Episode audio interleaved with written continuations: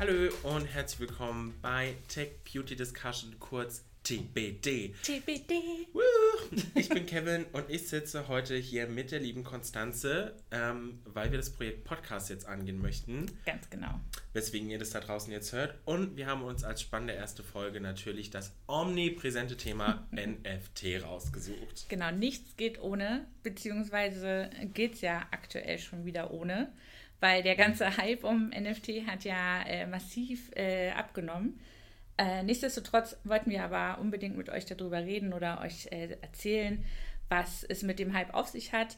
Im zweiten Teil, ähm, wie unsere Konsumentinnen das finden. Und im dritten Teil, was Cosnova damit zu tun hat und welche Potenziale es für die Beauty-Branche gibt. Apropos Beauty-Branche, Branche, ähm, da wir natürlich auch hier ähm, zwei Beauty-Lover sind, haben wir uns überlegt, wir geben euch beim jeden Mal unser Beauty-Produkt der Woche. Und meins ist super classy, einfach eine Nagelfeile. Unsere Glasnagelfeile, weil ich habe irgendwie gerade sehr splitternde Nägel, die reißen mir gerade sehr oft ein und die hat mir diese Woche schon mehrfach das Leben gerettet. Wetterumschwung wahrscheinlich. Ja. Okay, okay. Kriege auch ganz trockene Hände. Ohne Hand kriege ich nirgendwo mehr hin. Aber tatsächlich, äh, ich habe es ja wieder verrafft und äh, habe eben panisch äh, rumgeschaut, welche Beauty-Sachen ich hier zwischen den Büros mit mir hin und her schleppe. Und ähm, bei mir ist es der Alge oder das Alge Lip Oil von Essence. Oh, das ist neu. Ne? Äh, dunkelblau, türkis, äh, sieht an, an sich halt schon total geil aus. Also warum macht man sich das auf die Lippen? Auf den Lippen aber transparent und ultra pflegend. Also gerade von Geil. wegen hier schlechtes Wetter, trockenes Wetter, unbedingt Lippenöl benutzen. Alright, dann steigen wir Deep Dive rein mit der Frage, haben wir eigentlich NFTs? Und ich expose mich jetzt direkt. Bitte, bitte. Was dieses Thema angeht, ich bin ein absoluter Noob. Wirklich, ich habe keinen Plan. Ähm, ich habe keine. Ich habe mich schon bei diversen, kriege jetzt ein erstes kostenloses NFT-Ding angemeldet und als es dann kompliziert wurde mit, oh, und wir machen jetzt hier eine Session und wir zeigen dir deine Wallet und mm, da war ich so, mm, mm, mm, mm, da bin ich raus, ist mir zu complicated. Mm, mm. Und dann habe ich mich letztens wirklich gefragt, komme ich jetzt in dieses Alter, wo mich neue Technik abhängt? Und da wurde mir bewusst, so müssen sich meine Eltern und Großeltern fühlen. Oh, okay, warte, bevor wir das psychologische Fass jetzt aufmachen, ähm, vielleicht auch einmal äh, ganz kurz gesagt, es kommt ja darauf an, welche Technologie-Ecken. Also wir sitzen ja nicht umsonst hier, sondern du hast ja auch ganz viel Ahnung von Technologie. Ja. Und da kannst du das Thema NFT auch ruhig ein bisschen an die Seite legen.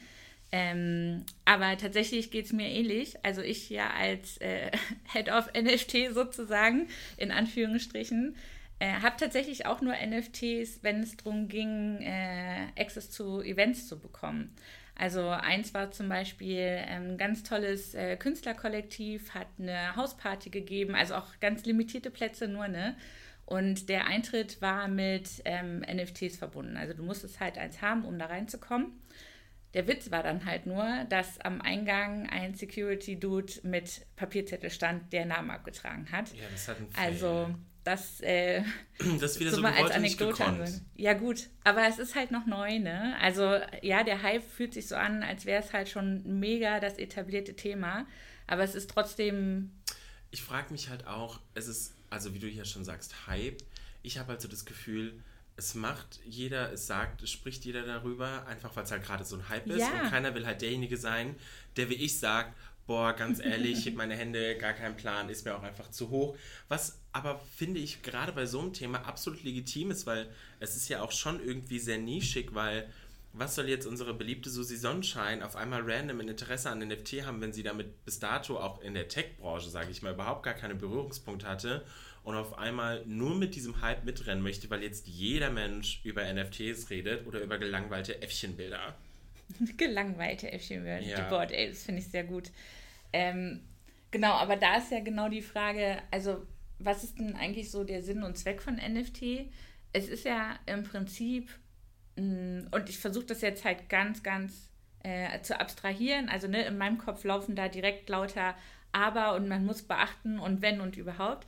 Aber ganz abstrahiert gesagt ist es ja eine Art äh, Zertifikat, die einem Ownership bestätigt ich, äh, ich muss es als Halbsatz dazu machen, sonst macht es mich wahnsinnig.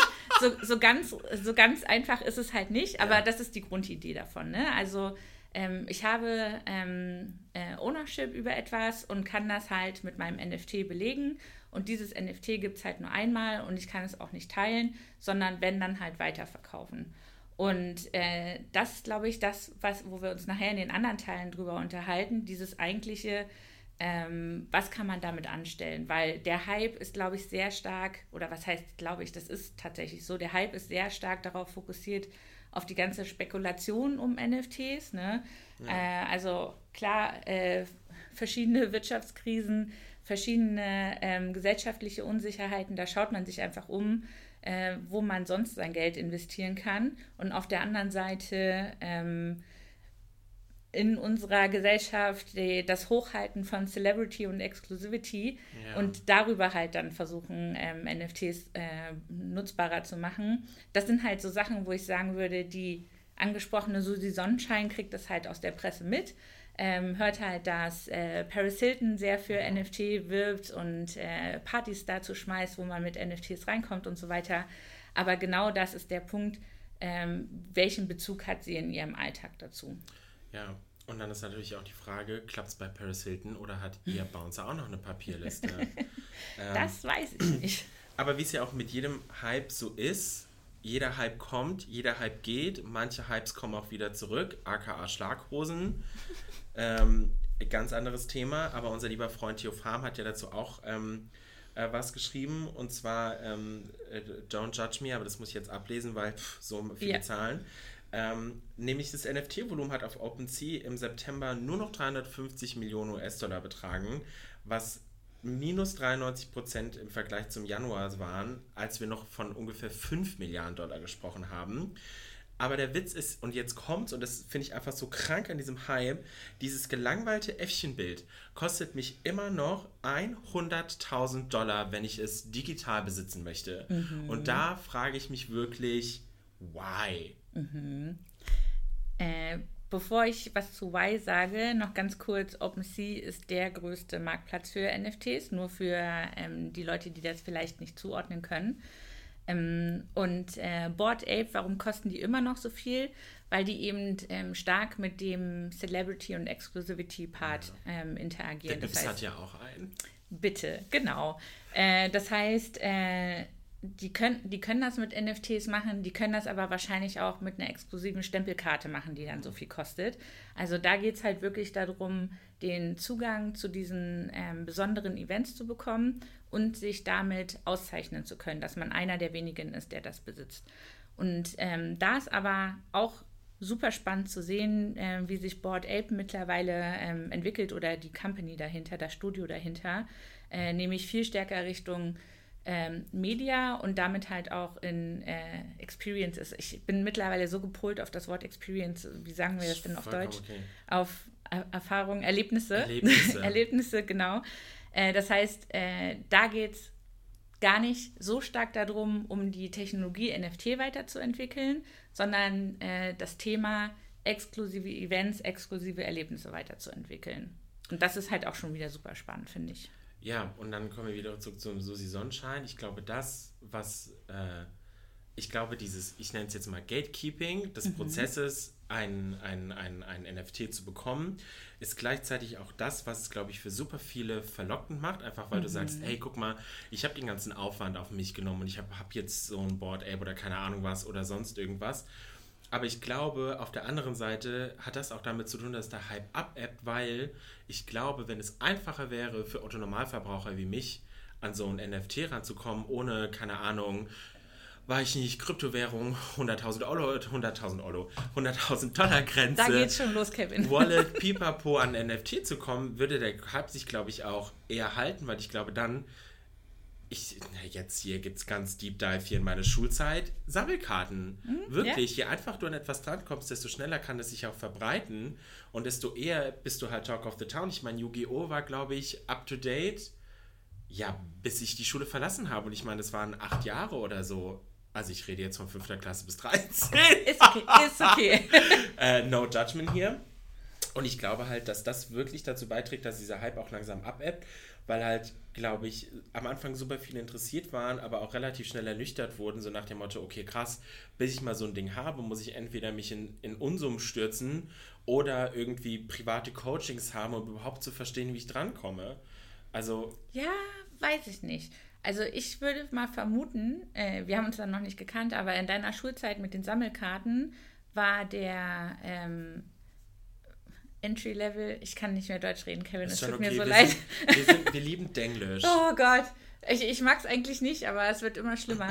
ähm, war die Hürde, Sammelkarten zu bekommen, äh, von deinem heutigen Sichtpunkt aus äh, viel niedriger.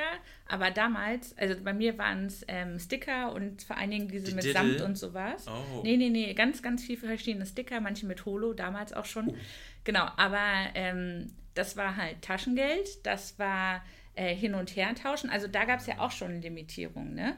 Ähm, also ich glaube, es ist halt, äh, man muss einfach ein bisschen schauen, wenn ich jetzt halt ohne Ende Millionen habe, äh, dann muss ich mir halt auch immer wieder äh, bestimmte Level suchen, um halt dieses Exklusivitätslevel zu bekommen. Ja. Und äh, NFTs von sich aus sind überhaupt gar nicht ähm, begrenzt sozusagen. Also auch mitten im Hype gab es super viel kostenlose oder äh, niedrigpreisige NFTs, weil dieses ganze Thema auch super viel Creators angezogen ja. hat. Also Leute, die ähm, zum Beispiel versucht haben, äh, ihre Kunst darüber ähm, exklusiver verkaufen zu können, also Ownership daran abzugeben, die ähm, Avatare gebastelt haben, die man sich dann ähm, anschauen konnte.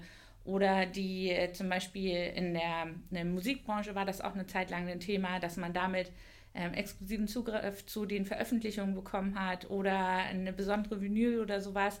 Also da gab es auch sozusagen ganz viele Themen, die trotzdem nicht in dieser krassen Spekulationsbubble waren, ja. die das Thema aber trotzdem weiterentwickelt hat. Und ja, das ist, glaube ich, nur ganz kurz und ich glaube, das ist das, ähm, wo man jetzt eben halt, obwohl der Hype abklingt, nicht sich wegdrehen sollte und das nicht mehr anschauen sollte, weil sich das äh, technologisch weiterentwickelt. Es entwickelt sich weiter, was die Anwendungsfälle angeht. Ähm, und vor allen Dingen eben auch was die User Experience angeht. Also schon allein in dem Jahr, wo wir es jetzt beobachtet und getestet haben, haben sich mehrere Sachen bei ähm, Metamask, also bei dem Wallet getan, ja. die es jetzt mittlerweile auch schon wieder ein ganzes Stück einfacher machen, mit NFTs umzugehen. Ja, also es ist ja, also ich glaube, wo, wo wir uns sicher sein können, ist es einfach ein Trend, der gekommen ist, um zu bleiben. Ich glaube, also er wird nicht mehr weggehen ich glaube, der erste Hype ist jetzt weg. Fakt ist aber, er wird definitiv in unserem Alltag Einzug gehalten. Also gerade die Generation nach uns kommt, keine Ahnung, die werden sich wahrscheinlich NFTs in ihre digitalen Bilderrahmen zu Hause hinhängen. I don't know.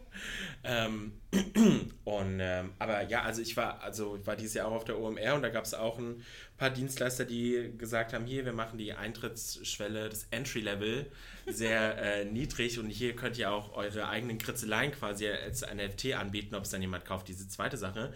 Aber fand ich schon halt ganz cute, weil es macht dich halt, also gerade mich, der damit jetzt noch nicht so viel Berührungspunkte hatte, habe mich davon mehr abgeholt gefühlt, als jetzt von irgendeinem Board Ape, der da irgendwo rumschwebt, für den ich 100 Millionen Euro zahlen muss. Aber gut, ich bin generell nicht so der Kunstversteher, weil ich verstehe auch nicht, wie so ein schwarzer Punkt auf weißer Leinwand super viral gehen kann, in einem Museum hängen, wo ich mir so denke, krass geil, habe ich als Kind auch auf meine Blätter gemalt, hat nur kein Schwein interessiert. Dir hat die Story gefehlt, Kevin. Ja, hätte ich das mal als Sechsjähriger gewusst, du, dann hätte ich mir eine coole Story dafür überlegt. Ähm, genau, aber ich glaube, den ersten Teil unserer NFT-Diskussion haben wir erfolgreich hinter uns gebracht. Seid auf jeden Fall gespannt auf Teil 2, wenn wir über unsere Konsumenten und unsere eigenen Erfahrungen darüber reden, was wir getan haben. Und ähm, dann würde ich sagen, vielen Dank fürs Zuhören. Wir hören uns beim nächsten Mal, wenn es wieder heißt Tech Beauty Discussion. Tech Beauty Discussion.